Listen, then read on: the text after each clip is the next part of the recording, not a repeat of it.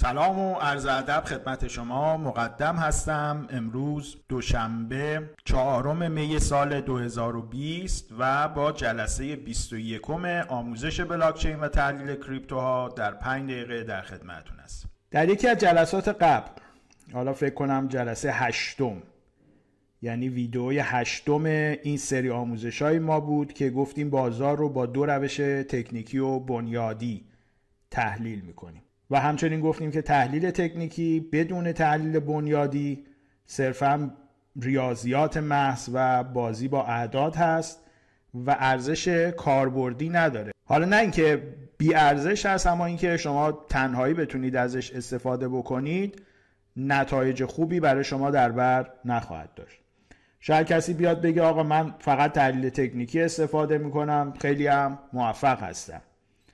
جواب ما همینه که بسیار هم عالی مبارکت باشه و امیدواریم که موفقیت های شما هم روزافزون بشه. ما هم بخیل نیستیم. من همین الان کسی رو می‌شناسم که با استفاده از آسترولوژی که اون هم خودش جزو یکی از روش های تکنیکی هست. جالبه حتی کتاب هم هست که چطوری ما با فالبینی و اینکه مثلا الان قمر در اقرب باشه چه باید بکنیم؟ چه سهمی رو باید بخریم؟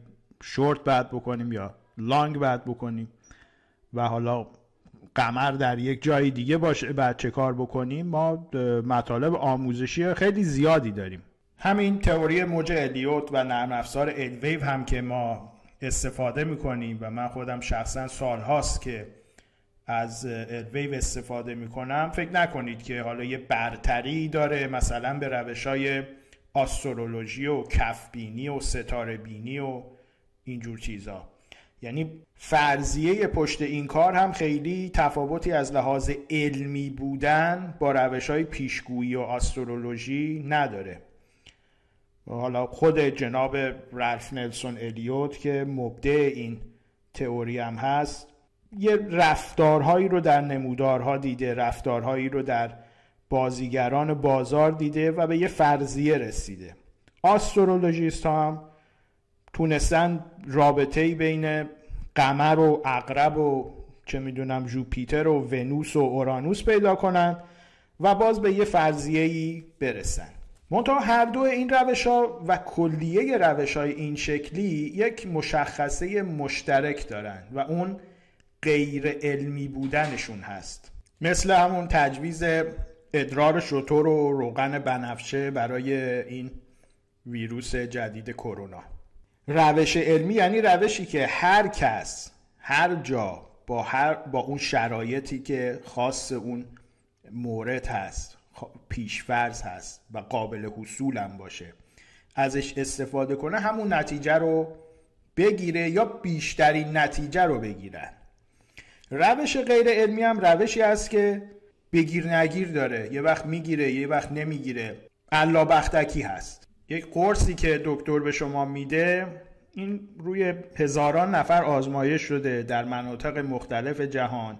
گروه های مختلف پزشکی روش کار کردن. و بعد به این نتیجه رسیدن که مثلا روی 90 درصد افراد مؤثر بوده. بیماریشون رو مداوا کرده.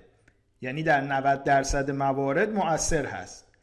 خب این قرص با روش علمی ثابت شده.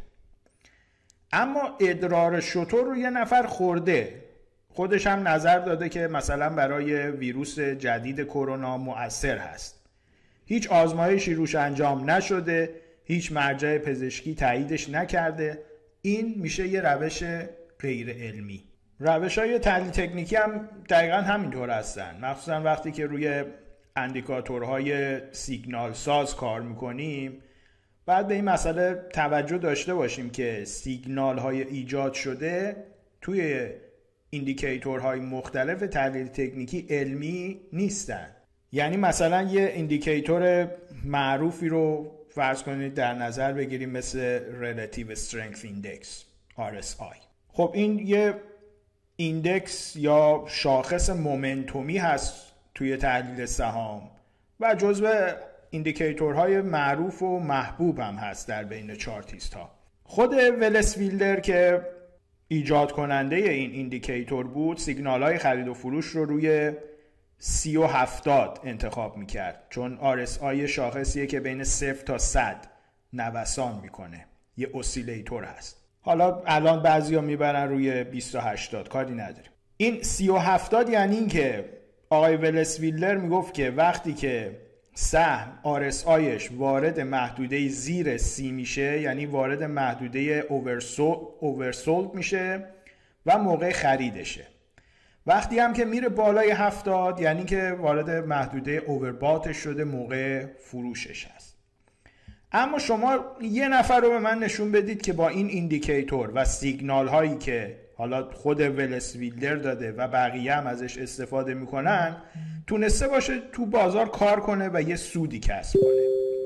یعنی که این indicator RSI خوبه خیلی هم خوبه. یه وقتایی هم حتی سیگنال خیلی خوبی برای شما ایجاد می‌کنه سود خیلی خوبی براتون ایجاد می‌کنه. اما یه روش علمی نیست چون کارش بگیر و نگیر داره. یه وقتی براتون سود ایجاد می‌کنه اما ده بار دیگه هم ممکنه شما رو زمین بزنه و براتون ضررای هنگفت ایجاد کنه.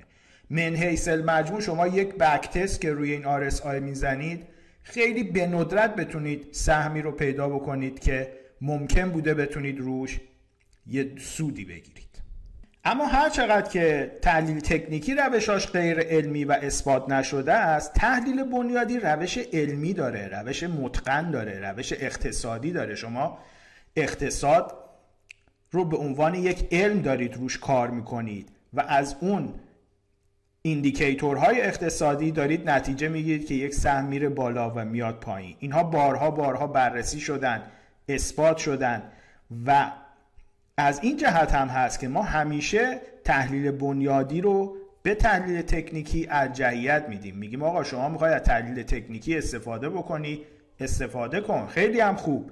اما حتما توی background خودت تحلیل بنیادی رو داشته باش. یعنی با استفاده از های اقتصادی تحلیل کن ببین که سهمت آیا پتانسیل این رو داره که به سمت بالا بره یا اینکه پتانسیلش اینه که به سمت پایین بیاد. خب می‌بینید ما خودمون هم از یه ابزار تحلیل تکنیکی به نام تئوری موج ادیوت استفاده می‌کنیم. و علتش رو هم خب توی جلسات قبل گفتیم حالا این جلسه هم بیشتر تاکید کردیم. یکی به خاطر اینکه این نرم افزارها و این روش های تکنیکی به ما کلو میدن به ما سرنخ میدن که بتونیم جهت رو نقاط حمایتی نقاط مقاومتی و ترندها رو بررسی بکنیم. و یک سرنخی از اونها بگیریم که آیا بالاخره این چارت ما داره به سمت بالا میره یا به سمت پایین؟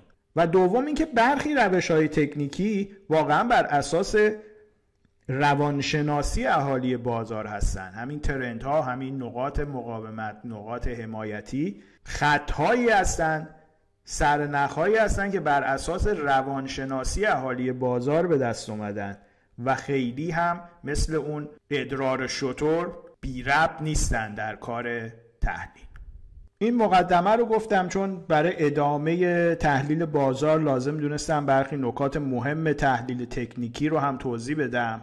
چون همونطوری که گفتم قصد ما از این صحبت ها نابود کردن تحلیل تکنیکی که نیست. خواهیم دید که تحلیل تکنیکی هم ابزار قدرتمندی در دست تحلیلگران هست و هر تحلیلگری که کاملا بخواد تحلیل تکنیکی رو نفی کنه در حقیقت خودش رو از این ابزار قدرتمند محروم کرده.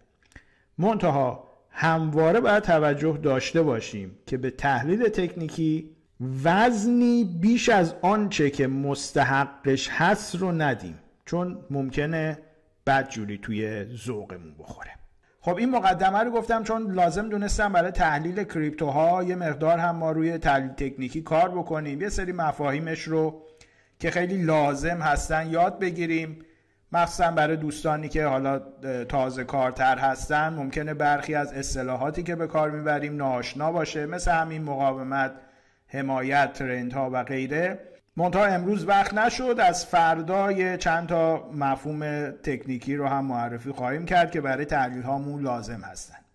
بریم سراغ تحلیل سیگنالی بیت کوین برای امروز دوشنبه 4 می سال 2020 شرایط بازار از هفته قبل خب اوورباوت هست یعنی همینطور هی خریدن و الان دیگه سب کردم به نظر میاد بازار داره یک کارکشن درست می‌کنه. یعنی یه مقدار بازار خستگی در می‌کنه بعد از اینکه یک مسافتی رو به سمت صعود میره یا اینکه به سمت نزول میره بازار یه حرکت برعکس انجام میده. اون رو بهش میگن correction. و فعلا که در correction هستیم معلوم نیست که کجا ما بتونیم یه کفی پیدا بکنیم که بتونیم خرید بکنیم. روی نظریه الویو هم بیشتر به سمت پایین و به سمت نزولی ما سیگنال داریم. سیگنال های دیگهمون هم تقریبا نزولی هستن. قیمت فعلی بیت کوین 8600 دلار هست که نسبت به دیروز حدود 4 درصد کاهش داشته. اما فیرنگریدمون سعودی هست همچنان. بنابراین میکسی از داده های مختلف رو داریم که عدم قطعیت و آنسرتنتی رو توی بازار افزایش میدن. و به ما هشدار میدن که فعلا وارد بازار نشیم تا یک قطعیتی و یک استیبیلیتی رو تو بازار بتونیم مشاهده بکنیم. سود و زیان کل دوره تا کنون 1600 پیپ مثبت بوده. ما امروز وارد بازار نمیشیم اما در کمین هستیم که بتونیم به محض اینکه یا سیگنال خرید یا سیگنال فروش ببینیم روی چارت به سرعت اقدام بکنیم و وارد بازار بشیم. تا فردا موفق باشید.